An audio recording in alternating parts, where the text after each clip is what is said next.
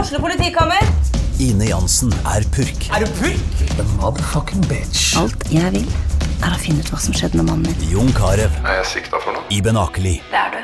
Ole So, Lars Berrum og Big Daddy Karsten. Hvem sin side er du på, egentlig? ja? Anette Hoff, Tone Danielsen, Kommer du fra Afrika? Jørnis Josef, Nesten. Kløfta. Trond Espen Seim, Det er side om side, men det var feil mann som døde. Purk. Premiere tirsdag på TV2 Play.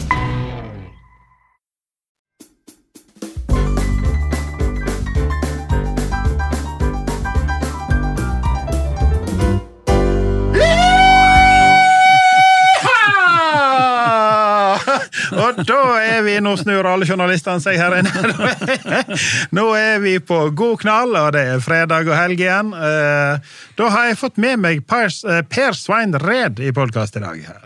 Velkommen i studio. Takk for det. Og nå er du i- på gamle, gamle trakter.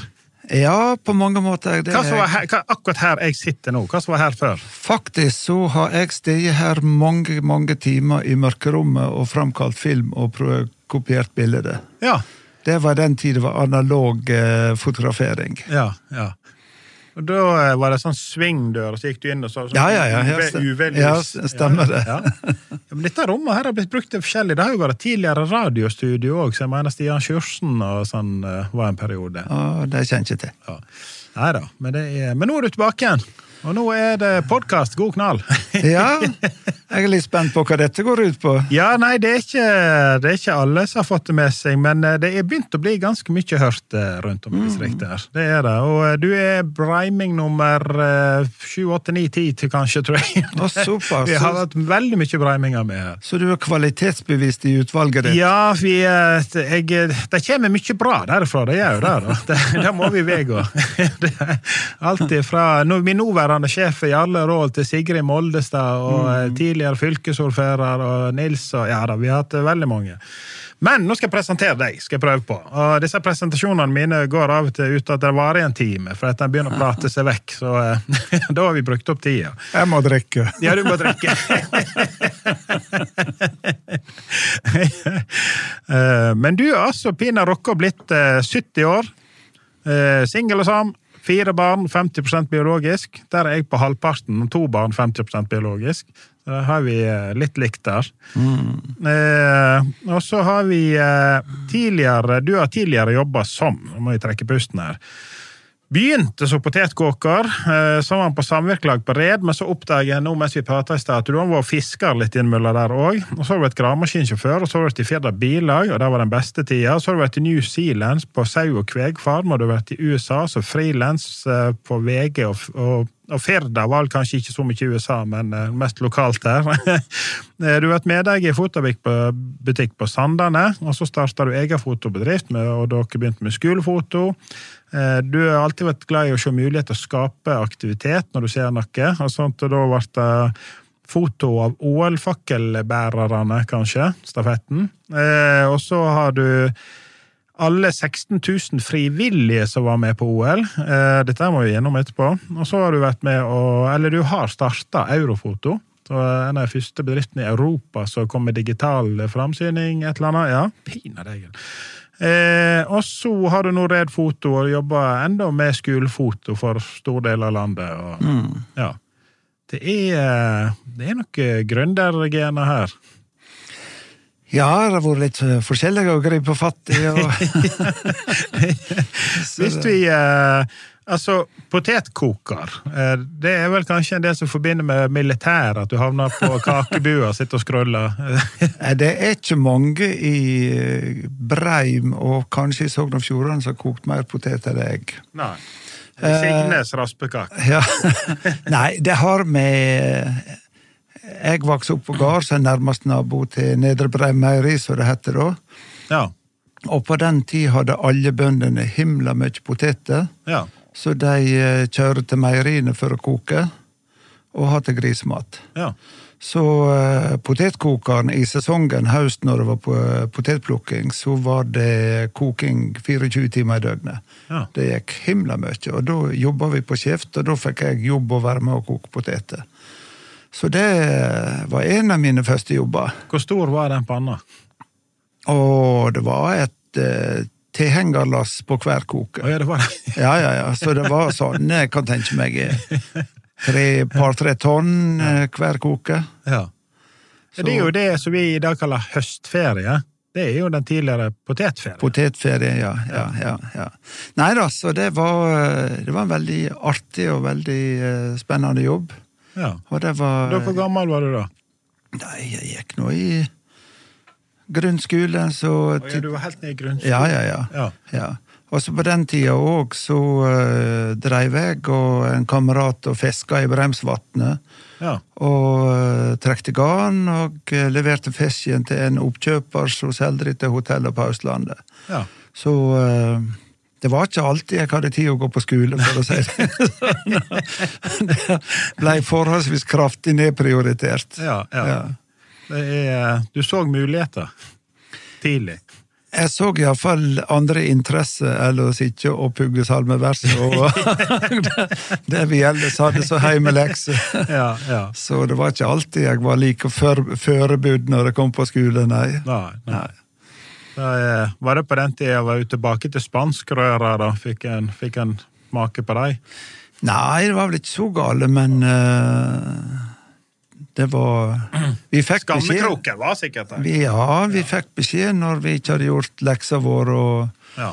mer eller en gang trukket fram på scenen, nei, ikke på scenen, men på tavla for å gjøre heimlekser på tavla, så resten av klassen kunne se hva en gjorde. Så. så det, Det er helt 100 pedagogisk riktig. Det er kanskje ikke alle enig i det. nei men- da, jeg, jeg tror det hadde vært litt mer oppstyr om det hadde skjedd i dag. Ja, ja, ja. Men eh, jeg har ikke hatt ilt av det, og det tror ikke jeg det var mange andre som hadde heller. Nei. Det er, men potet og fisk kom i første rekke. Ja, det Nei, men det var egentlig eh, En er født og oppvoksen på gård og vant å jobbe, og det var en del av hverdagen. Og eh, Hva type gard dere hadde? Eller, før hadde vel kanskje alle både hest og kyr og høne og sau? Nei, vi hadde eh, melkeproduksjon og griser. Ja. Sto- ja, og så hadde vi sau òg i Ja. tillegg. Ja. Sikkert hest òg, ikke sant? Ja, ja. Ja, ja. Det, var, det brukte når vi arbeidet Ja. når, eh, i vår oppvekst. Og så var det enten sleperi vel i skauen med støtting og sånne ting. Så Ja. det, var, det var veldig stas å eh, jobbe med hesten Da i har du gardsarbeidet. sikkert prata, for det kom jo fram her i stad, at eh, du kjenner jo beste, eller kjente bestefaren min godt. Eh, Da har du sikkert prata litt hest med han, kanskje, opp gjennom tiden. Ja, nå var nå jeg eh, Nå snakker du om Johannes Wie, og der var nå jeg eh, på et helt annet nivå enn hva han, han var. Sånn spisskompetanse innen hest, jeg var bare en eh, bruker. Med Forbrukere. Ja, ja, altså. ja. Men Johannes var fantastisk flink med det, sånn som alt annet. Ja, jeg husker vi skulle kjøre til Lillehammer en gang. Da satt han på meg framme i passasjersetet med meg. og vi måtte komme ganske langt nedover til Lom og nedi der før han slutta å fortelle hvem som bodde på hver gard. Hele, hele veien, altså. Ja. Det var, jeg satt bare til slutt og gapa. og tenkte, "Gud, Det går ikke an! Det dikter han, eller? Altså, det er jo... Men han kjente alle opp igjennom, altså. Det er... Og ikke minst så kjen- kjente alle han. Ja. Ja. Det var, men det var jo at de hadde jo eh, Altså, han var jo vokst opp med hest, selvfølgelig. Og så i, eh, i militæret så var jo han i eh, hestekompani eller et eller annet. Han ble i hvert fall, han var sånn til slutt så havna han inn, så han reiste rundt og kjøpte inn hester for Forsvaret, han og en annen. Så det er klart, da fikk de jo god, og så ble det fjordhestlag og, og alt dette her som de styrte med. Og så hadde vi da spisshingst på garden. Eh, og den, eh, når jeg vokste opp, så var det jo sånn at de kom med merrene på tunet vårt. Eh, og det kunne jo være eh, ganske mange merrer på en dag. Eh, det er der jeg har lært om blomsten og bien. Men han, eh, sånn som jeg forstod, det, så kjørte jo han før rundt med hengsten opp på alle disse gårdene. Ah, Ok. Det er, Så det er jo klart, det er derfor har jo han vært innom hvert omtrent et eneste gardsbruk. eh. Det er, for det er klart, dere brukte jo hesten i Den ble brukt i gardsarbeidet daglig, ja. ja. Ja. Det var som en familiemedlem. ja. Ja. Hva heter, heter den når du vokste opp? Ada var en av de, ellers så husker ikke jeg akkurat hva det heter, men Ja. ja. Ja. Det er, men eh, hadde dere begynt med du kjører 70 år tilbake med, jeg tenker at hadde, altså, Dere hadde traktor og sånn eh, i- helt i oppstarten når du var liten òg? Ja da, Ja. vi kjøpte vår første traktor ned på bruk på Sand i Sunnfjord, og Mm. Ah, ja. Ja, da, så da jeg Hvor var- gammel var du da? Jeg var vel ti år når jeg begynte å kjøre. Ja. For det var nå jeg som eh, fikk den æra og oppgave å kjøre traktor. Så, Ja, eh, ja. ja, men da tror jeg kanskje vi har vært sånn noenlunde like gamle når vi starta, Mm. for jeg fikk begynne på krabbegir med, med eh, horn bakpå ute i året. Ja, ja. Så det var liksom sånn passelig opplæring. Ja, ja, Det var ja, det. ja, Ikke rør noe, kun ratt! Eh, ja. Så ble det jo mer og mer. Det var- ble jo berykta oppe i byggefeltet over Vie der. som jeg- Jeg var visst ikke med en jeg tror ikke jeg var så mye mer enn 12-13. Da for jeg kjørte med traktor og henger om nettene oppe i eh, byggefeltet med kompiser baki, og, sånn, Mm, og så kjørte jeg fra her til der. Det var, ja. Det var nok eh, en del av det vi holdt på med som ikke var helt støvreint i dag. Ja. Det tror jeg nok. Men Ja. det har gått bra. ja, ja, ja. ja. Det var jo det var vel et litt, litt annet trafikkbilde, kanskje. Ja, ja, og, ja. ja, altså, men så fikk en jo det at en fikk altså, Når du fikk begynne helt tidlig og være med sånn at du, du- du skjønner deg på det på en litt Mm. annen måte enn eh, enn hvis du bare sånn som i dag, altså, da- Så skjønner du kreftene litt mer. sant? for før så var det mer mekanisk. sant? Ja, altså, ja. I dag så trykker du på en, I en lastebil i dag så bare trykker du på en knapp, sant? så skjer alt elektronisk. sant? Men det er jo samme kreftene eh, en har med å jobbe med. når du skal... Det var eh, litt sånn Jeg leide meg en eh, lastebil nå for en stund siden jeg skulle hente et flyttelass fra Sandnes Ja. til broderen. Og eh, det var 30 år siden jeg kjørte lastebil. Ja. Og satte meg inn, og første spor hvor er girstånda helst? Ja. Eksisterer ikke girstånd? Så det Nei, ja, du slipper sjåførkort òg, da, når det er privatærend. Mm. Ja, men det har jeg. Ja, har du? Ja, ja, ja, ja, ja. Jeg har ikke dette eh, kurset som gjør at jeg kan drive yrkestransport. men, Nei, eh, ISK-kurs, ja. ja. Men eh, det var første gangen Jeg tror at hvis du er sugen på å kjøre litt, så spanderer nok Firda Billag et ISK-kurs på deg. Det, det. Jeg tror at både Firda Bilag og jeg har best hint at jeg ikke gjør det. Nei, men det er eh, for, det- Men du har vært der òg, i Firda Billag. Ja, ja, jeg hadde ti år i Firda Bilag. Ja. For eh, da Men vent litt, nå hopper jeg plutselig av gårde her. Vi, vi, var, vi, vi, vi er egentlig ikke kommet lenger enn eh, potetkoker. og Så begynner vi å prate oss vekk. Og etter du var potetkoker, vi hopper ned der. Etter du var potetkoker, så begynte du på samvirkelaget. Ja, jeg, Red? jeg har vært innom litt forskjellige jobber, men aldri søkt på en jobb. Nei. Jeg har alltid bare fått spørsmål, og da fikk jeg spørsmål om å begynne å jobbe på samvirket. Det er òg naboen til gården. Ja. Så eh, der var jeg i fem år før jeg fikk spørsmål om jeg ville begynne å kjøre gravemaskin med en lokal entreprenør. Ja. Så eh, da var jeg innom det noen år før jeg eh, da fikk Var det gamle Bright-maskinen? Eh, nei, det var traktorgraver. Traktor? Ja, ja. Ja. Så eh, fikk jeg spørsmål om jeg For da tok, når jeg var i militæret og var i garden, så tok jeg, eh, tok jeg eh, lastebillappen der. Ja. Og da fikk jeg eh, spørsmål om jeg ville begynne i Firda bilag, og det takka jeg ja til. ja. ja. Det var gøy. Ja, ja, det var en herlig tid. Fantastisk. Ja. Masse eh, fantastiske kollegaer, og eh, Ja. ikke kjære hviletid. Vi styrte dagen som vi ville, og i det hele tatt. Ja. Nei, det var en god tid. ja. Dere var, tok dere en fest i ny og ne òg, kanskje? Ja, det Jeg vet ikke om vi skal rippe opp så mye. Jeg tror det er foreldre nå, så nå kan det komme ut her. Nei, men eh, det var veldig sosialt. Ja. Eh, Sånn eh, å kjøre på Oslo, og var det fest på Fagernes, så støgga vi og festa på Fagernes til vi kunne kjøre videre. og... ja. Det er ikke sånn uh, strikt eh, kjøre- og hviletid som det er nå. Det, Nei. Nå har jeg inntrykk av at det er litt mer stress. Når jeg slutta Jeg sa det, jeg, jeg har det iallfall godt i fire bilag. Jeg slutta. Ja.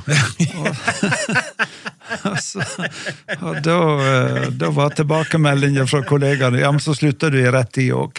ja. For da kom der Å, eh, ja, var da veldig begynte mye med kjære hviletid og sånne ting, som gjorde at det var ikke så eh, fritt som jeg var vant med det. Nei.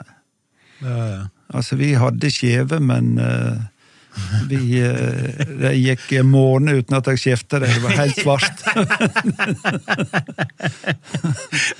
Så det- ja, jeg hørte en eh, Det var noe i seinere tid, da, eh, men det var fortsatt skjeve. Eh, og der var det jo, der var det jo bare vært. Og det var jo et ganske stort firma, faktisk. Eh, og der, eh, der hadde jo Biltsynet seg fått nyss i at det her var nesten liksom planlagt eh, juks og fanteri. Så dette her, nå skal de ta det skikkelig. Eh, så de varsla all, altså full kontroll. Eh, da bare, han ble bedt om å legge fram alt fra så og så mange år tilbake. og sånn og sånn. Administrasjonsgreiene der var jo et ganske enkelt, stor eh, br- brakkebygg til laget. da. Så eh, han gjorde det altså så sørgelig enkelt at eh, på kvelden før, eh, så uten at det skal kunne bevises, så brant hele greia opp. det, det er altså så fantastisk enkelt løst. det, er- ja. Nei, det er klart, det, det har nok vært eh, Det var nok mer skytterløst, selv om det var nok sikkert tunge tak eh, på den tida òg. Nei, men så eh, Jeg sa det òg, de siste fem åra kjører jeg på Bergen. Ja. Og da var det litt utfordring med eh, veistandarden, sånn som det var da. Ja. Kom det ny med Rom og Reim-linje og sånt, og sa at nå er det midtstripe hele veien, det er ikke spennende lenger. Nei, nei. Så derfor Ja. Ja, vi må ha litt å bryne oss på. Ja, ja, ja. det er, nei, men det er kjekt. Eh, og så får du ut av landegrensene. New Zealand. Ja, jeg eh, heiv meg på et opplegg nede på New Zealand der jeg jobber på en sau- og kvegfarm. Det var det større enn gardene på Breim. Ja. Mm, Litt. Nei, vi hadde 2500 sauer og 800 kveg. Så eh, da var det Når du snakket om hest, forresten, så har jeg aldri fått så mye juling som jeg fikk. For vi brukte Når vi gjette sauer, så var det motorsykkel og eh, og eh, traktor, mens når vi holdt på med kveget, da var det eh, hest vi brukte. Før dette var når kalvene gikk lag med kyrne, og når vi dreiv dem, hvis de ble kalv kom ifra kyrne, så ble de ganske ville, og da med hønn også Ja. måtte vi bruke hest. da. Og hadde, så eh, første dagen jeg reiste, så reiv vi i tolv timer. Og eh, så setter jeg av gårde etter en flokk med kveg som prøvde å stikke av. Og da var jeg i buska som trefte meg akkurat her i brystet, så jeg bare ble kasta bak. Jeg fikk så mye juling at det var Nei da. Dette er jo skikkelig cowboyliv. Ja, jeg prøvde forresten å få eh, eh, ta sertifikat, for jeg hadde alle typer sertifikat bortsett fra tung motorsykkel. Ja. Og det tenkte jeg at det tar jeg på New Zealand. Jeg og en danske jeg var i lag med. Ja. Ehm, Så jeg trodde at det var forholdsvis enkelt å ta de eh, på eh, New Zealand, og så få de overført til mitt norske sertifikat når de kom hjem igjen. Ja. Eh, og de ville nå mer eller gjerne hjelpes, men jeg eh, strøk på teorien. Vet du hvor mange hunder det er lov å ha på bagasjebrett på en motorsykkel? Eh, jeg tippa to. Jeg tippa tre, men svaret var fire. Å ja. Så det var en del sånne spørsmål som ikke var så veldig logiske. så, De kjører vel på hi siden av veien òg, der? Ja, ja. De kjører. Ja, jo da. Ja. så eh, Men naturen, landskapet der nede er ikke, det- altså Det er jo veldig masse filmer sånn som blir spilt. Jeg bruker New Zealand. Eh, nå var jeg på Sørøya, nede i eh, området der på vestkysten på Sørøya. Det er helt identisk med, med eh, vestkysten av Norge. Ja.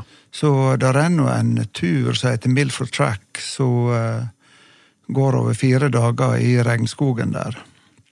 Og det er regnskog òg der. Ja, og eh, vi eh, der nå kommer folk fra hele verden for å gå den turen. Og da ble vi kjørt med båt inn Eh, Er det slanger og sånne? Hmm? Er det slanger der? Nei, det vet ikke jeg. Det, det vet jeg. Nei, iallfall så ble vi kjørt Det var omtrent som å ta båt fra Reo inn i Kandalen. Ja. Ble vi satt av der, og så gikk vi i fire dager. Og så ble vi plukka opp ned i Milford Sound, som det heter. Og eh, så han skipperen sa det er to plasser i verden du finner sånn natur som dette her. Det er vestkysten på New Zealand og vestkysten i Norge. Ja. Og de jeg gikk i lag med veldig mye fra Sør-Europa og Canada og Amerika og sånne flatland. Mm. Og de var nå helt fascinert. Ja. Jeg fikk heimlengsel. Ja. Altså det Og det var faktisk en av grunnlagene når vi starta Gloppeneventyret i sin tid. Turistprosjekt. Da var det firedagerstur fra Kandalen til eh, Hyen, Ja, ja. som er naturene. Ja. Ja. Men, eh, Neida. men helt likt Norge, og så regnskog. Nei, dette er nå helt på eh, vestkysten av New Zealand. eh, Det er nå bare der. Ellers så er det sånn kupert terreng som vi har her. Ja, Veldig, veldig mye likt. Veldig likt. Og regna og regna. Ja. Så det- ja. ja. Det er, altså, ja, hvor stor sa du kvegflokken var? Så dere eh, vi dere hadde, for ikke med hele flokken i ett? eh, nei, vi hadde 2500 sauer og 800 kveg. Ja. Ja.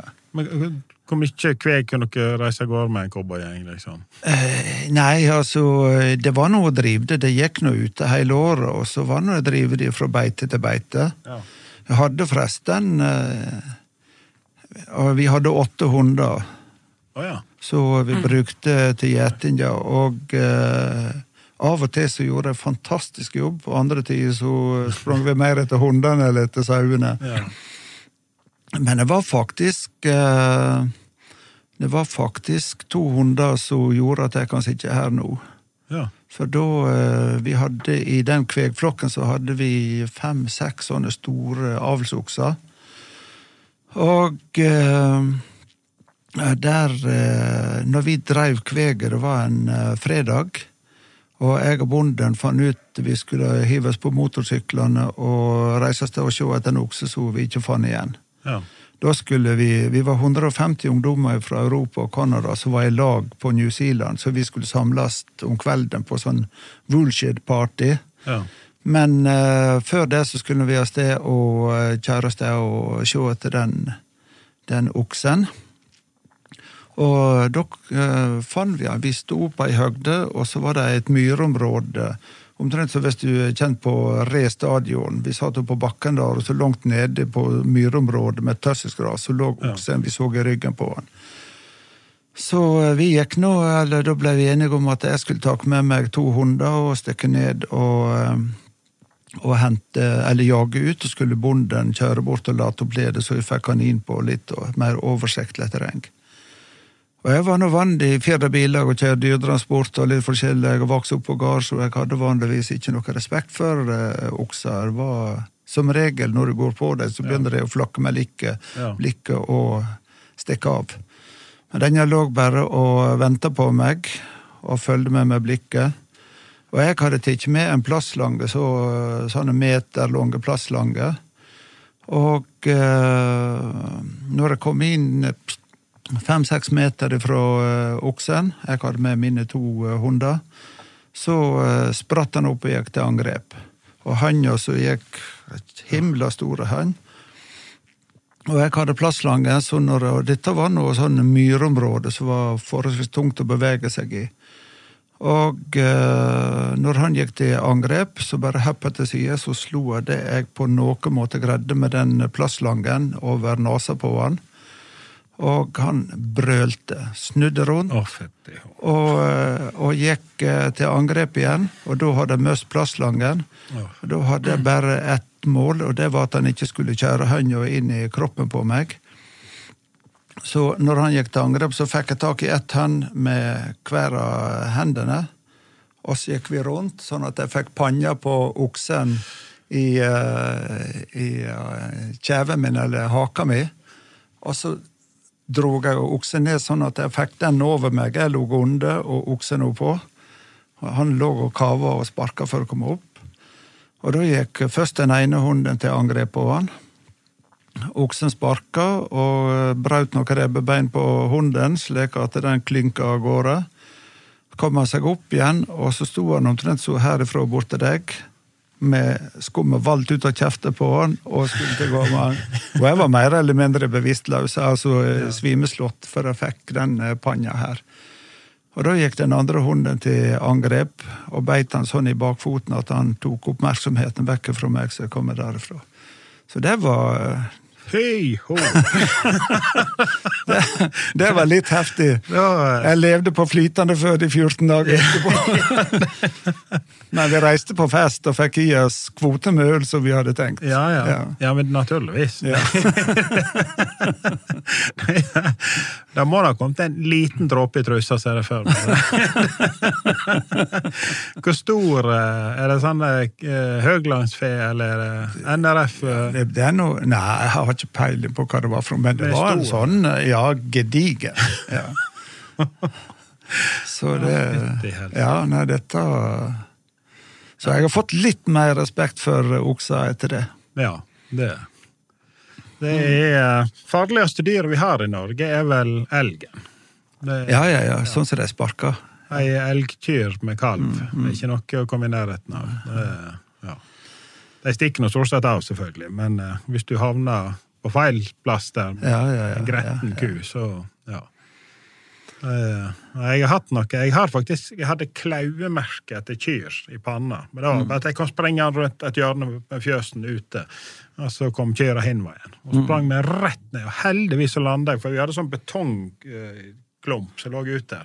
Men jeg landa heldigvis i sanden på sida, og så trakka hun trakka meg altså i panna. Og så, så, men eh, det var heldigvis sand innunder. da. Der eh, hvis, har jeg en litt morsom historie. Når, vi hadde noe dyretransport i Fjellbillag. Ja.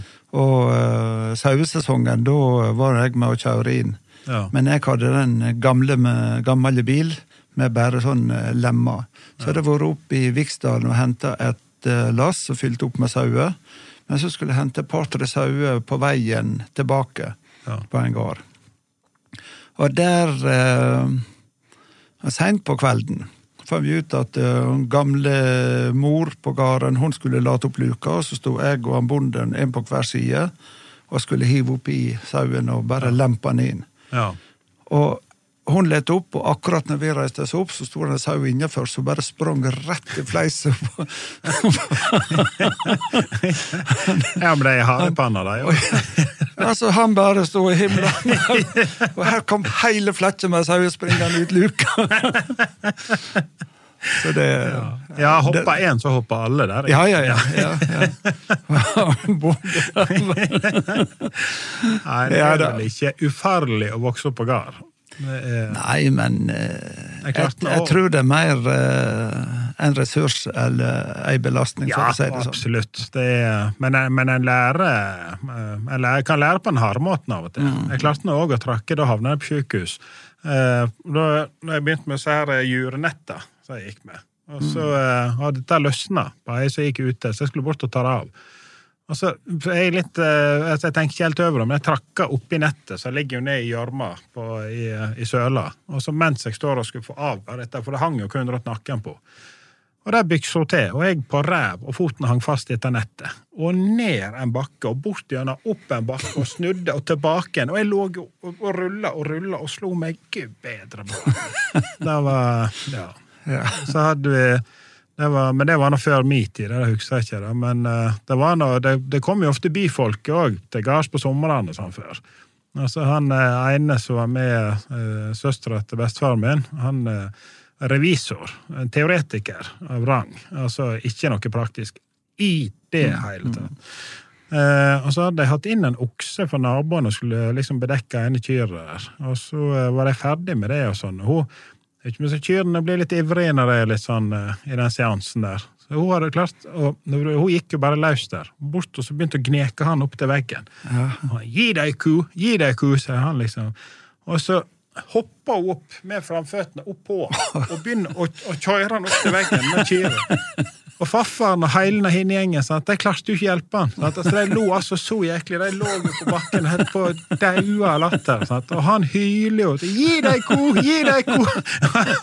Han var jo helt oppskrapa i fjeset, blødd, og han fikk jo skikkelig juling. Og opp igjen til kjerringa etterpå. 'Dette helsikas ølet!' Nå er det ølet som fikk skyld. Ja, Bjørn Walstad var det helt sikkert òg, kan jeg tenke meg. Det- Han har du sikkert kjent til. Ja, Oi, ja, ja, ja, ja. det er jo en som jeg hadde tidlig med. Han er etterspurt igjen, da. Eh, Han er vel ikke breiming, men han er litt lenger oppe. Han er nå en rotekte eh, gløpper. Gløpper, ja. Ja, ja. ja. Der er, han har ei og anna skrøne, han òg. Der har han. Skal vi se hvor langt vi har kommet på lista? Vi er kommet til ja, nei, så New Zealand kunne du sikkert prate enda mer om. Altså det, for det er jo, Var du og så på det, var dette en av de største farmene? på en måte? Eller Nei. var du og så på enda større? Nei, nei, dette var helt vanlig. Ja. Ja, ja. Dette da, det Ja, for jeg vet, sånn som Per nå i dag, så mener jeg den største eh, storfefarmen der nede Han har mer storfekjøttproduksjon enn vi har samla i Norge. Men så var nå det òg det med sau, så var det at de, de gikk på samme beita hele tida, i motsetning til i Norge, da de går på fjellet. Ja, ja. Så eh, de idealvekta var tolv kilo, og de gikk på innlandsbeita hele tida, så eh, Ja. jeg tror ikke de norske forbrukere hadde vært så fornøyde med det, så Ja, men jeg, jeg mener jeg har hørt i media at vi importerer noe. eh, Ja, ja, ja. ja. Og det, mesteparten av det som blir produsert i, eh, på New Zealand, går nå til Europa, først og fremst til England. Ja. Ja, Det er jo imponerende at ikke vi klarer å holde oss sjøl med sau. ja. Hæ? Helt, helt utrolig. Det er et eller annet som skurrer her. da. Det er landet gror igjen. Og, Mm, Ja, ja, ja. Nei. eh, men det er vel noen dealer, dette her eh, import og eksport og altså Ja, skal vi få selge, så må vi kjøpe, og det er vel noe der som vi kanskje ikke Men Ja, nei, Det er iallfall ikke lett å forstå at eh, landet skal gro igjen, og så eh, er helt ufattelig. Ja, ja. Importerer vi ikke matvarene. ja. Det er ja. Billig, billig, billig. Ja. Det er vel det som er ofte ja. Eh, nei, men Da har vi kommet til New Zealand. Og så, eh, men du har vært altså, frilans eh, eh, journalist, fotograf, litt for både Firda og VG, men det var vel hovedsakelig VG når du var i USA. Mm, Ja, USA det var nå ikke all verden, da. Men nei, jeg, eh, når jeg jobba i Firdabiler, så hadde jeg alltid med kamera. Ja. Du har alltid vært fotointeressert. Ja, blei det iallfall da. Og jeg hadde eh, som sagt alltid med kamera når jeg var ute og kjøre, og dukka opp i eh, situasjoner stadig vekk. Så hadde media interesse. Ja. Og sånn som det er nå, så bruker, har alle kamera på mobilen og bare sender over. Men da var det i utgangspunktet veldig vanskelig å få overført bildet til eh, redaksjonene. Ja. Så jeg eh, ble ganske tidlig hanka inn eh, og fikk engasjement i VG. Ja. Så jeg jobba på de så på frilansbasis. Og eh, jeg var den første i Norge som fikk telefotosendere, at du kunne sende telefon, eller bilder på telefonen. Det, eh, det var ikke Ja. Det var kun Akersgata som hadde, men i og med at jeg var så ute i periferien, Ja. så fikk jeg òg en av disse telefotosenderne til VG, så jeg kunne sende ifra kysten hvis det skjedde noe. Så jeg rykka ut alt mellom Ålesund og Bergen eh, primært, og jeg dekka for dem. ja. Husker du noen av de store Ja, så det var nå litt bussulykker her og litt eh, Altså, det var alltid eh, noe som skjedde. Og det som hadde mer lokal interesse, så eh, var jeg ganske få, mye engasjert her i Firda òg. Ja. Jeg jobba en god del frilans for dem òg. ja. Så eh, i ganske mange år så levde jeg kun på frilanstilværelse. ja. Så, eh, og det var i den når du snakket om, eh, om USA, så eh, var nå det mer sånn sporadisk, men det var nå én episode som jeg tykte var veldig artig. Det var eh, Walter Mondale som kommer fra eh, Fjærland. Walter Mondale. Ja, Ja. han var vice president. Og så var det valgkamp mellom Ronald Reagan og eh, Walter Mondale. Og eh, vår eh, USA-korrespondent i VG han prøvde å få kontakt med Walter Mondale, siden han var nordmann da. Eh, uten å lykkes. Så sa jeg sleng deg bare til han. «Faen, Dette kan ikke være noe problem, dette skal jeg fikse.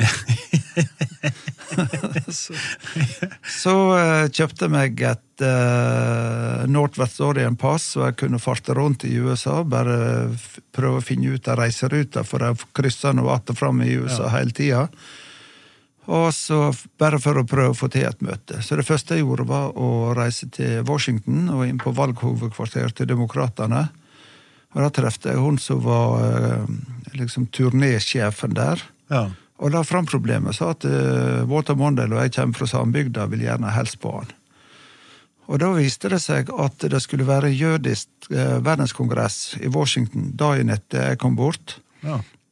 Og der eh, var både Walter Mondale og eh, Reagan invitert som taler. Ja.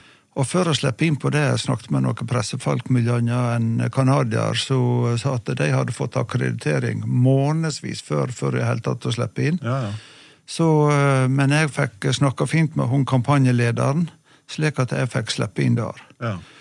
Og så, før jeg reiste, så eh, fikk jeg tak i en neverlur. En.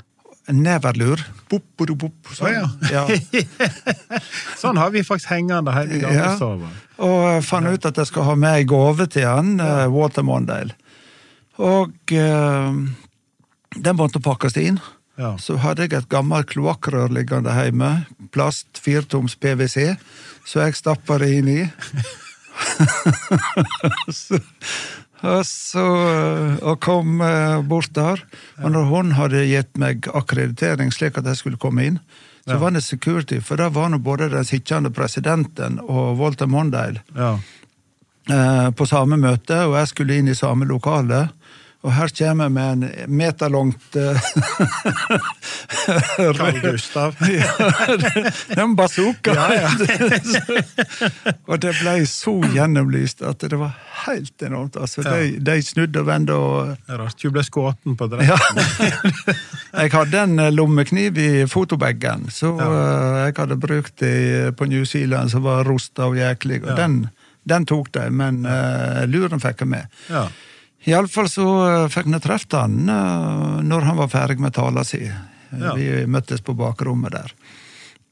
Og det som var litt artig der, det var at eh, et år eller to etterpå så var han i Fjærland og åpna en tunnel. Å, ja. Og eh, da var vi i en eh, buss med pressefolk, pluss noen inviterte gjester som skulle kjøre rundt i eh, Fjærland. Ja. Og når jeg gikk, som en av de siste gikk om bord i bussen, så satt Voltemonde på fremste, fremste sete. Og så jeg at han snudde seg etter meg når jeg gikk inn i bussen. Ja. Jeg hadde nå aldri drømt om at han skulle huske meg igjen. Ja. Men så kom han bort til meg når vi hadde en stopp. Du, har ikke jeg sett deg før. Ja. Ja, Da fortalte jeg om eh, episoden ja. der borte. Ja, det var det, sa han. Hadde, han hadde neverluren hengende over peisen. Han hadde det? Ja. Det er jo kanonkjekt. Så det, det var litt artig. Ja. Ja, ja. Det, var det han som kom og skulle prøve å lande oppå Sandane? Det var Dette kan hende du husker historien bare, men jeg har bare hørt det. Det var onkelen min som fortalte det, hva det var. Det var. Men det var en eller annen eh, amerikansk eh, visepresident, eller høyt oppe, som hadde tilknytning her og var veldig interessert i laksefiske. Og hadde veldig lyst til å komme og fiske.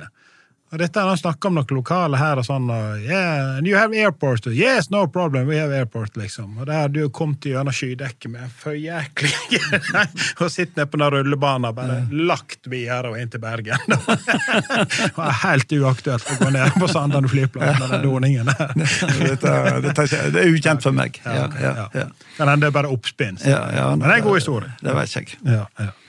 Nei, men dette er jo eh, gode minner å ha, da. Ja, nei, det var, var litt og imponerende hvor de som eh, møter så utrolig mye folk, Ja. hvor de har evna å huske folk, huske Ja. navn. Ja. Jeg veit når han kom til eh, Han landa nå på Bringeland. Ja.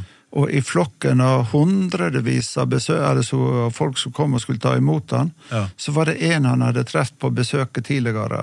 Han har han har vært i Fjærland med ujevne mellomrom. Ja.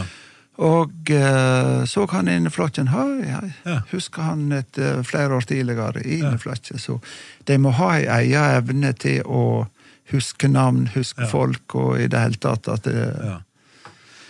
Ja, men det er klart. For å nå så høyt opp alt, så skal du ha noen gode egenskaper. Ja, ja. Mm. Det er- det er ikke for hvem som helst. Det er- Når vi snakker om sånn pressegreier, vi hadde noe sånn, vi starta med sånn forskjellige bysider før. Eh, Her nede for noen år tilbake. Vi lagde sånn Førdeby og Florøby, og så hadde vi Mm, Harstad, Narvik og Tromsø. og og vi oppretta jo bare så siden. sant? Vi hadde domener, så oppretta vi sidene. Så la vi inn masse alle aktiviteter, kino og bading og alt som skjedde i for eksempel Harstad, da, som jeg skulle til. Men jeg hadde jo ikke begynt å selge noe spesielt i Harstad. Jeg, jeg reiste jo bare på Fromme og Lykke, og så bare begynte jeg innom rørleggerforlektinger, elektrikere, alle, og solgte reklame og sto på. Og så var jeg akkurat kommet til Harstad. Jeg vet det, en dag eller noe sånt. Da får jeg med meg at eh, både den norske og svenske kongefamilien kommer. Og jeg har jo vært oppe på Skei, og vi har kjøpt fotostyr for 120 000, så jeg er jo rigga med kamera og alt, og så lager mitt eget pressekort. eh, Der det stod, bare- stod egentlig bare fotograf. Eh, Presse, fotograf, og så bilder meg sjøl. Eh, og eh, så bort og så eh, var det jo sånn akkedering, da. Altså du skal få sånn akkedering, akkedering, akkedering. Akkreditering. Akkreditering! jeg er iallfall på from og lykke bort og skal spørre salivaktene om jeg òg kan få hive meg med dette pressekorpset går. Og der er jo Se og Hør og VG og Dagbladet og alle så de har jo sånn glaserte, fine fotostokker. De går jo i dress og smoking hele gjengen. Kommer jeg med knebuks og T-skjorte og mitt heimelaga pressekort. Eh, og spørs om jeg kan få være med og ta bilde, for jeg sa han, ja, hvem du er fra da? Og så, Nei, eh, www.harstadby.no, liksom. Og, ja, så, ja, vi lager sånn nettside og sånn og sånn. Og så. Ja, nei, han kjente ikke til det, men han måtte, så spurte han var ordføreren der. Og så, jeg var med nett for å bekrefte seg. Han, så spør han han ordføreren, som han kjente til eh, den der Harstad by. Og jeg sier, nei, men vi er nettopp og Der var for sent. Og han bort, Hæ? Nei, jeg har aldri hørt om noe Harstad by. Og da var det flere altså. av vaktene som begynte å fatte interessen bort til han der karen med dette heimelaget. så da ble jeg ganske grundig avhørt. Og vi måtte inn- inn og vise disse sidene. Men her er jo i Førde, her er Sogn, og her er Tromsø. Her er... Så jeg, eh, til slutt fikk jeg faktisk være med, da. Men jeg var under ganske kraftig mistanke. litt av sånn. De er vel opplært til å har instruks om å være forsiktige. Selvfølgelig, sant? Altså, de skal jo være på vakt. Sant? Altså, det, jeg var jo på en måte en hvem som helst som kom og hjemmelaga ting. Sant? Så, eh, men heldigvis så hadde vi opparbeida noen sider. da, så- Men eh, jeg er nok frampå noe du tydeligvis er, så greier en det mest utrolige. ja, en gjør det, faktisk. Det er, og når det handler om å se muligheter, og sånt der, eh, der òg var det jo innpå eh, Det skulle jo være OL i Norge. Og Da kom det både én og to og tre lys sikkert eh, på red. Ja, eh, det som var først og fremst var spesielt da, det var nå at eh, for første gang så skulle jeg arrangere fakkelstafett. Altså i stedet for at det var nok to-tre byer som skulle få del i OL, så skulle hele landet få del i det. Ja, Så eh, da ble det bestemt at det skulle være fakkelstafett. Ja. Så skulle det gå en fakkel rundt hele Norge. Ut, på, eh, ut i Nordsjøen, på Svalbard og hele. Ja. Det starta i Morgedal eh, og så skulle det gå i 75 dager, midt på vinteren, og kom til Lillehammer akkurat til OL-åpninga. ja. Nå tenkte jeg at eh, Om jeg ikke slukker den der. ja. eh, nei, så da tenkte jeg at eh, de som ble plukka ut, var seks- nei, 9000 eh, løpere. Ja. Det er en gang i livet de får springe med fakkelen. Og eh, egen dress og hele pakka. Det var helt 16 000 ja, forskjellige. ja. Nei, 9000 løpere. 9000. Og så var der, eh, hadde Posten, som var hovedsponsor, de hadde sine eskorteløpere som var med i tillegg. Så det var to som sprang i lag. Det var en som sprang med fakkelen, og så en som eh, eskorteløper med budskap i en sånn eh, hylster. Ja. Så uh, fant jeg ut dette vil de ha bilde av. Og eh, så jeg lanserte ideen før eh, Canon Norge, så jeg hadde veldig mye med å gjøre. Ja. Nå kjører vi et stunt der vi fotograferer alle løperne, så de får på bilde og diplom. Ja. Og eh, de sa dette er i utgangspunktet en god idé, men det er umulig å gjennomføre. Ja. Husk på det, det går fra sju om morgenen til sju om kvelden. Midt på vinteren, i all slags uvær. Finnmarksvidda med snøstorm og 20 kuldegrader. Ja. Eh, st- regn og storm på Sørlandet i det hele tatt. Dette var umulig prosjekt. Ja. Men jeg fikk overbevist dem, og så gikk jeg til Lukk. Og samme prosessen der, og det samme posten som var hovedsponsor. Altså Lillehammer olympiske Å ja, komité. ja, ja. Eh, fikk overbevist. Så det var de tre partene som sto bak dette arrangementet. ja. Og løsninga ble at vi tok en eh, buss, og så kutta vi av bakenden. Og eh, satte ei dør, slik at eh, da hadde vi en pressebuss, og alle løperne sprang rett bak pressebussen, Ja. der vi hadde vår fotograf. Så når det kom en ny løper, så bare let han opp døra, tok bildet og lette igjen. Ja. Så han fulgte rundt hele 75 dager rundt. Det ble en gedigen suksess. Så du var, var du med på hele? Nei, vi, hadde en, eh, vi var hjemme og produserte, for dette var nå fortsatt når det var analog film. Ja. Så da fikk vi eh, en skikkelig pøse med filmruller hver dag. Så vi fremkalte og kopierte, og så sendte de ut. Og samtlige skulle ha bilde av det. Ja, ja. Og så Hva har- det kosta for et bilde? Nei, det husker ikke jeg. Nei. Men det ble Men så- Hm? butikk, sikkert? Det ble butikk, liksom? Ja, ja, ja. ja. Ja. Nei, og så eh, hadde en designer som heter Bruno Oldani, hadde designa en spesiell diplom til dette der. Ja. Og da fikk vi han til å lage ei fotomappe. Ja. Sånn at når løperne fikk diplomen i posten fra arrangørene, og så fikk de bilder fra oss, så oppfordra vi til å sende det tilbake til oss. Og vi eh, hadde fått laga ei spesialramme som passa akkurat til designet, Ja. og så ramma vi inn. Så eh, Ja. vi produserte enormt mye bilder. av det. ja. Og dette var på den tida de la ned posten på Re. Ja. Så da eh, tilbød vi oss å ta over postlokalet mot ja, i det hele tatt. Så, nei, det var en enorm trafikk. Ja. Så det var, Og så eh, gikk vi direkte derifra til å Vi solgte inn eh, Solgte inn og eh, fotografere alle for det var noen komiteer som jobba i Kvitfjell, Hafjell, eh, Ja. Lysgårdbakken og sånt. Og jeg tenkte de er til lag, bor i lag, ligger i lag eh, i det hele tatt. eh, de vil helt sikkert ha et gruppebilde. der. ja.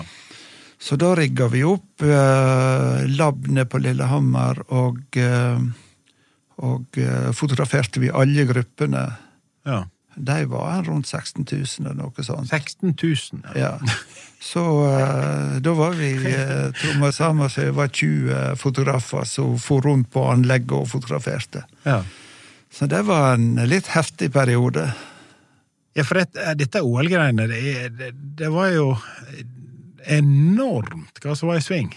Fantastisk suksess. Ja, Ja, ja, ja, ja. ja, ja. ja, ja. Nei, det var Bussjåførene reiser jo enda på samlinger for de som kjørte OL-busser. Ja, ja, ja. ja. Ja. Vet, eh, Lillehammer var nå nedstengt, bortsett fra bussene. Ja. Så det eh, Der var massevis av både firerbilag og sånt. Jeg kom der. Nei, det var, eh, det var en enorm opplevelse og stort. Ja. For en logistikk! Ja, ja, ja. ja. Nei, men eh, der beviste virkelig nordmenn at de kunne Ja. ja. Nei, det var imponerende. Ja. Så det var kjekt. Der ante du muligheter. Ja. Ja.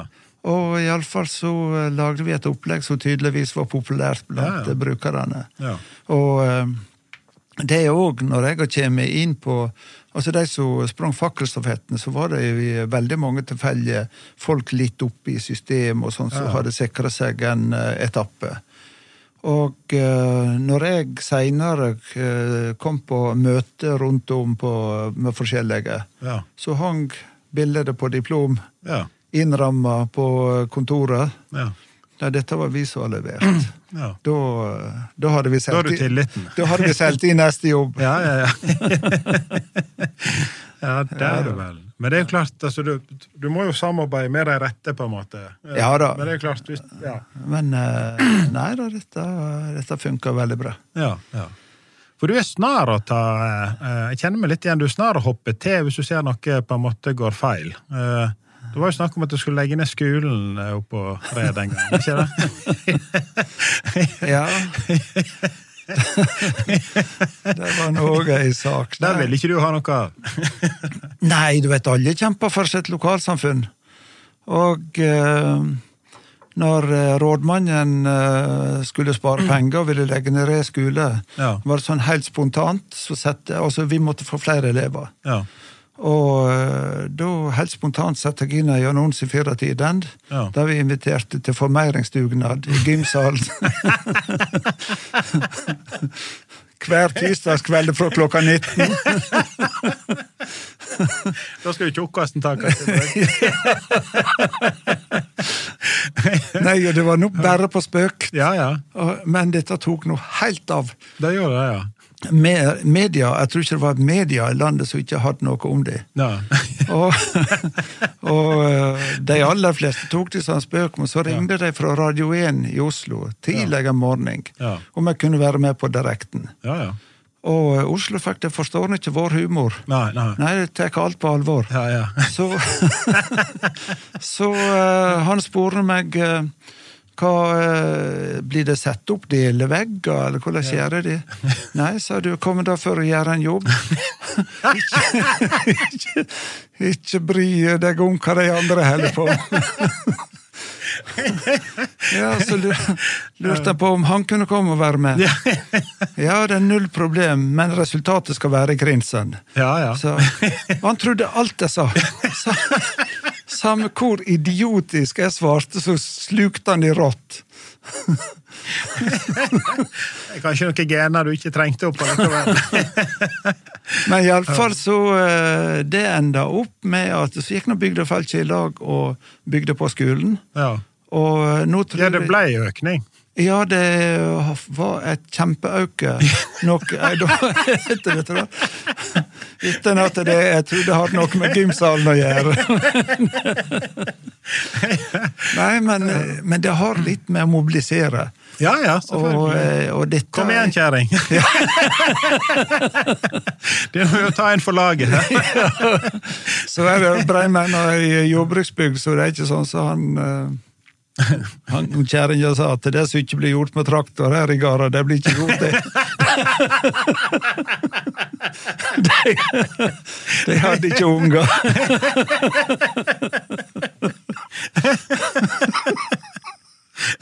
Det er så bra. vel. Nei, men iallfall så eh, Nei, så Breim, det der er veldig sånn, dugnadsånd, enten vi ser på ja, nesten uansett. Ja, altså, Dere er nå helt i norgestoppen, vil jeg tro. På countryfestivalen oppe så er det vel er ikke det 800 frivillige. Jeg har ikke tallet, men, Jeg mener, jeg har hørt men at det, det er det er cirka- alle. Altså, eh, det er imponerende flinke folk, de som går i bresjen for det, Ja. og greier å mobilisere. Og eh, der er så mange brikker som skal på plass. Ja. Og der er folk som går igjen år etter år og kan dette. da, Så det, nei, det, og det, Men Det går vel i arv. Altså, det- nå har jo countryfestivalen vært i over 20 år. Mm. Det er jo eh, ja. Hva, er de, hva, er de, hva pleier de rolle å være? på Nei, countryfestivalen på min Breim? rolle det, Mm. Nå var nå jeg eh, ganske mange år eh, der jeg eh, var pressemann. Ja, dekka de for eh, forskjellige medier. ja. Eh, Men eh, ellers så er jeg en vanlig eh, fotsoldat som blir tildelt oppgaver og takker ja til det og bare gjør eh, har ikke- Da har ikke- flaske og bæreboss og Ja, har ikke noen andre rolle eller det jeg blir tildelt at kan du gjøre det. Ja, men det er jo jækla viktig. Ja, Bare- ja, ja. ja jeg ja. tykker det, er- det er rett og slett koselig å være i lag med den gjengen som står på og organiserer. Ja, ja. Nei, så eh, dette der eh, Det blir snakka om er det vanskelig å eh, mobilisere folk til dugnad og sånt. Og det kan hende folk blir mer og mer hekta på eh, fjernsynsserier og sånt, og vanskelig å få ut. Men jeg tror de fleste opplever at dette er sosialt, å være med på fellesløft. Det tror jeg er veldig riktig. Altså, det er eh, altså, veldig kjekt, dette der. Og så- men det kan jo være noen plasser som det blir på en måte for vekkbrelt. Sant? Altså, ting skjer uten at de trenger å ta et tak. Sant? Eh, og, men på en mindre plass så skal det skje noe der, så må faktisk folk trå til. Eh, Det er- Og jeg tror òg at det er viktig for å få eh, ungdommer tilbake til bygda etter at de har vært ute og fått eh, utdanning, at de har opplevd et trygt og godt oppvekstmiljø der de har vært inkludert i lokalmiljøet. Ja. At det ikke De som sitter på i kjellerstøva med dataen eh, hele tida, Ja. de har ikke den forankringa i bygda som en som er en del av aktivitetene. Ja. Enten det er idrett, musikk eller hva det skal være. Ja. Og det ser vi eh, hjemme òg i eh, ungdommene som driver med bladene, altså eh, dataparty. Ja, ja, ja. Der er ikke en voksen med å organisere det i det hele tatt. Det er bare eh, ungdommer. De kjører på sine premisser og løser alle oppgaver. Det er et helt samfunn som Ja. som holder på der. Det er fantastisk. Det er eh, ikke noe flott. småtteri. Ja, ja, ja. Det- Og så hadde dere Dere var jo store på idrett før. Da, eh, Breimstafetten var vel ikke Landskjent. om. Ja, ja, ja. ja. Nei, både det og så arrangementer som har vært på Børkjelo med Børkjelo Games og NM og sånne ting. Ja. Og eh, det forutsetter at det er ildsjeler som jobber og jobber og jobber. Ja. Og eh, det er- Nei, det er veldig bra. Ja. Det er, han Ilsa det var, Han hadde hørt et politisk innlegg. Han var jo eh, eh, Hva var det som var sagt der? Jeg vet ikke om det var han som hadde vært fram og prata, så kom det en ny ny en opp der. Han hadde sagt at nei, dette her det minte litt om et nedlagt meieri. Det var mye rør og tomme tanker.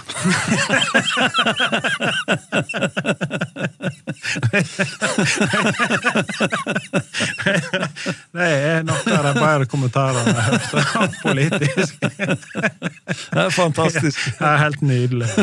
Men da har jeg eh, inntrykk av at det er- det er veldig sånn god eh, humor i, i Nordfjord. Altså, det er, det er veldig mye sånne tørr, tørrvittige kommentarer hele tiden. Ja, men den du nevnte, var en av de bedre. Ja, det var jækla god. Det er- Nå er det vel litt under lupen igjen oppe, så det skal jo hele tida effektivisere. Og, eh, Men eh, vi får håpe det ikke blir så harde innhogg. Ja, nei, de har nå eh, bevist at det kan levere så langt, og at det, det heller får tilført oppgave i stedet for å bli Ja, Så eh, Nei, men det er klart, for ethvert lokalsamfunn så betyr dette mye. veldig. Ja, ja. Så eh, Men, eh, men det er en flink gjeng, tror jeg, Mm. der oppe på Breim. Det, og det beviser jo bare når jeg må ha halve bygda ned her i podkast. Det er mye bra. det er det. Eh, jeg vet ikke om vi er kommet oss gjennom denne her eh, nei, Vi er ikke Nei, det er vi for så vidt ikke. Eh, vi er på fortsatt på instru- introduksjonen her. Eh, eh, du har jo eh, starta Europoto. Ja, Det er ikke, det er ikke noe det, småtteri. det gjorde jeg mer eller mindre på F. Å ja. Ja. det, eh, dette var kan være god inspirasjon, da. Nei, det var eh, Da dreiv jeg eh, Refoto. Ja. Og så eh, var det på den tida eh, akkurat i internett sin spede begynnelse. Ja. Vi hadde en eh, lokal samferdselsminister i Opseth. og han sa at med internett så kan du være hvor som helst. Eh, samtidig så de begynner å planlegge IT Fornebu. Ja. Da skulle de samle alt IT på Fornebu. Ja. Unnskyld. Så tenkte jeg bare på F, at eh, vi skal starte opp et eller annet. Ja. Og siden jeg holdt på med foto, så var det eh, mest nærliggende. Så eh, vi var de første som kjøpte, for vi var nå vant med analog eh, film. Framkalling og Mørkerom. kopiering og mørkerom og hele pakka. Eh, så kom der digital fotolab. For før det så hadde nå de eh, digitalkamera, og så var det eh, vanlige printere. De printa bilder. Det fantes ikke noe system for å produsere bilder. Så kom eh, Fuji med eh, en digital fotolab, og det var vi de første i Europa som fikk til Norge. På red. Eh, ja, skal vi se hva dette blir først? Ja, vi var den første i Norge som fikk det, og en av de første i Europa, da. Ja. Så eh, Og så var det helt tilfeldig. Vi hadde bare lagt ut eller annonsert noe på en eller annen plass der vi kunne kunne eh, produsere digitale bilder på kjemibasert eh, fotolab. Og dette oppdaga redaktøren i Din Side Data. Så han hadde vært i USA og eh, fotografert med digitalkamera og kom tilbake. Og så sendte han noen filer til meg på e-post. Vi kjørte de ut i sånne 20 ganger 30 størrelse. Heiv de i post med en gang. Morgenen etter han sendte de til oss. Da fikk han de i eh, posten i Oslo med en kanonkvalitet. Ja. Og eh, han lagde den reportasjen om muligheten for digital eh, produksjon. Så vi fikk en veldig flying start med det. Og eh, vi starta i 2000 med eh, Vegard Sjårheim var en av de første som kom inn i bildet, i tillegg til meg. Og så bare baller det på seg. Først, altså Vi dubler omsetninga hvert år. eh, i Først eh, 2 millioner, 8 millioner, 60 millioner, 32 millioner. Vi, vi var opp i eh, 90 tilsatte i førjulstida. 90 tilsatte. For å få unna. Det var en himla trafikk, og gud veit hvor mange nasjoner som var involvert der. Det kokte ned på det som var det senteret. Ja. Så eh, Nei, det var ei Det var godt dere har vært i gymsalen noen år før. for at- eh, Ja.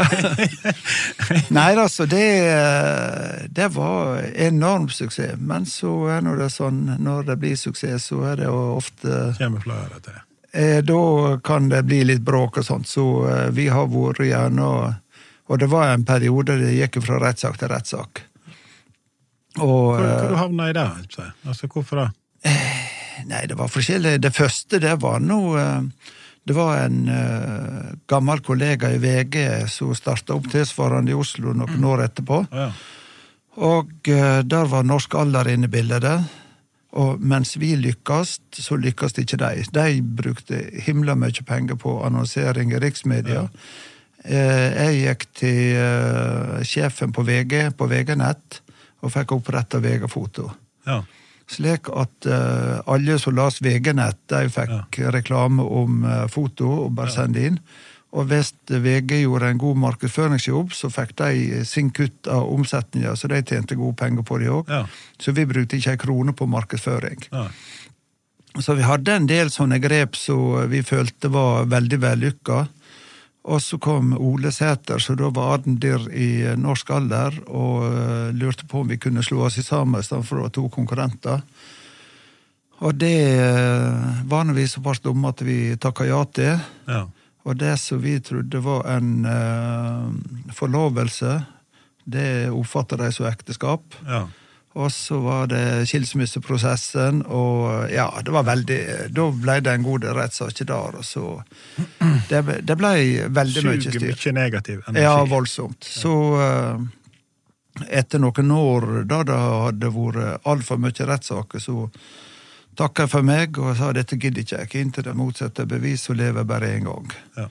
Og, eh, og da hadde jeg eh, Det er en lang historie, dette der, men iallfall så starta jeg etter en stund opp igjen eh, Refoto, Ja. og det er det jeg har drevet eh, siden. Ja. Og det fungerer veldig, veldig bra. Mye skolefoto. og- Ja, vi fotograferer stort sett Altså, vi har hovedtyngda av videregående skole i Norge. Såpass. Eh, ifra langt opp i høgste nord og ned til Sørlandet. Så vi, altså, vi har en Nei, å si at vi har tyngda, det er å ta sterkt i, men vi har en 60 000 elever vi fotograferer hvert år. Så eh, det er ganske hektisk når eh, det står på fra skolestart og fram til nå. Og så begynner vi rett over nyttår, da begynner vi oppe i Nord-Norge og skal være der fram til påske. Ja. Nei, og det gjorde nå at eh, vi eh, fikk ei anna knoppskyting i pocket-ID. Ja. Så eh, min sønn eh, driver som daglig leder. Det er eh, skolebevis på eh, mobiltelefonen. ja. Og der har vi eh, 120 av 180 000 videregående elever i Norge som bruker det. Helsike. Så eh, Opererer med store tall operert. ja. Nei, så, eh, så det fungerer veldig bra. Og nå har vi holdt på med I tillegg til skolebevis, så er det I stedet for at alle elevene skal ha et plastkort for å komme om bord på skoleskje, eller skolebussen, så de aldri husker på, Ja, ja, nei, det. så har vi laga løsning til det. Mobilen husker det. Eh, mobilen, den glemmer de aldri. Nei. Og så har de òg eh, nå- Det vi holder på med nå, det er døråpner på Ja. mobilen. At Ja. du bare legger mobilen attåt døra, så i stedet for at alle skal gå med forskjellige plastkort på det Ja. òg. Nei, så der, eh, der skjer det veldig mye. Ja. Spennende. Ja, så eh, Hvordan går det med lyset vårt? Her lyser det i alt her borte. det er, eh, vi fikk tida til å gå. Vi, vi er faktisk ikke kommet oss igjennom eh, introduksjonen. Eh, vi er ikke kommet ned på interessene. Jeg spørs om du må komme igjen, du òg. Men eh, vi har fått vært innom veldig mye. Eh, Og eh, fått eh, litt eh, forståelse av hva du har drevet med opp gjennom tidene. Eh, veldig kjekt å ha deg på besøk. Og så tror jeg nå at vi har brukt opp mye tid, at vi får ønske folk ei riktig god helg. Takk, det samme. Ja. Oppfør dere fint. Ja. Skål! Yeehaw! En Firda-podkast. Produsert av Har du et enkeltpersonforetak eller en liten bedrift? Da er du sikkert lei av å høre meg snakke om hvor enkelt det er med kvitteringer og bilag i fiken, så eh, vi gir oss her, vi. Fordi vi liker enkelt. Fiken superenkelt regnskap.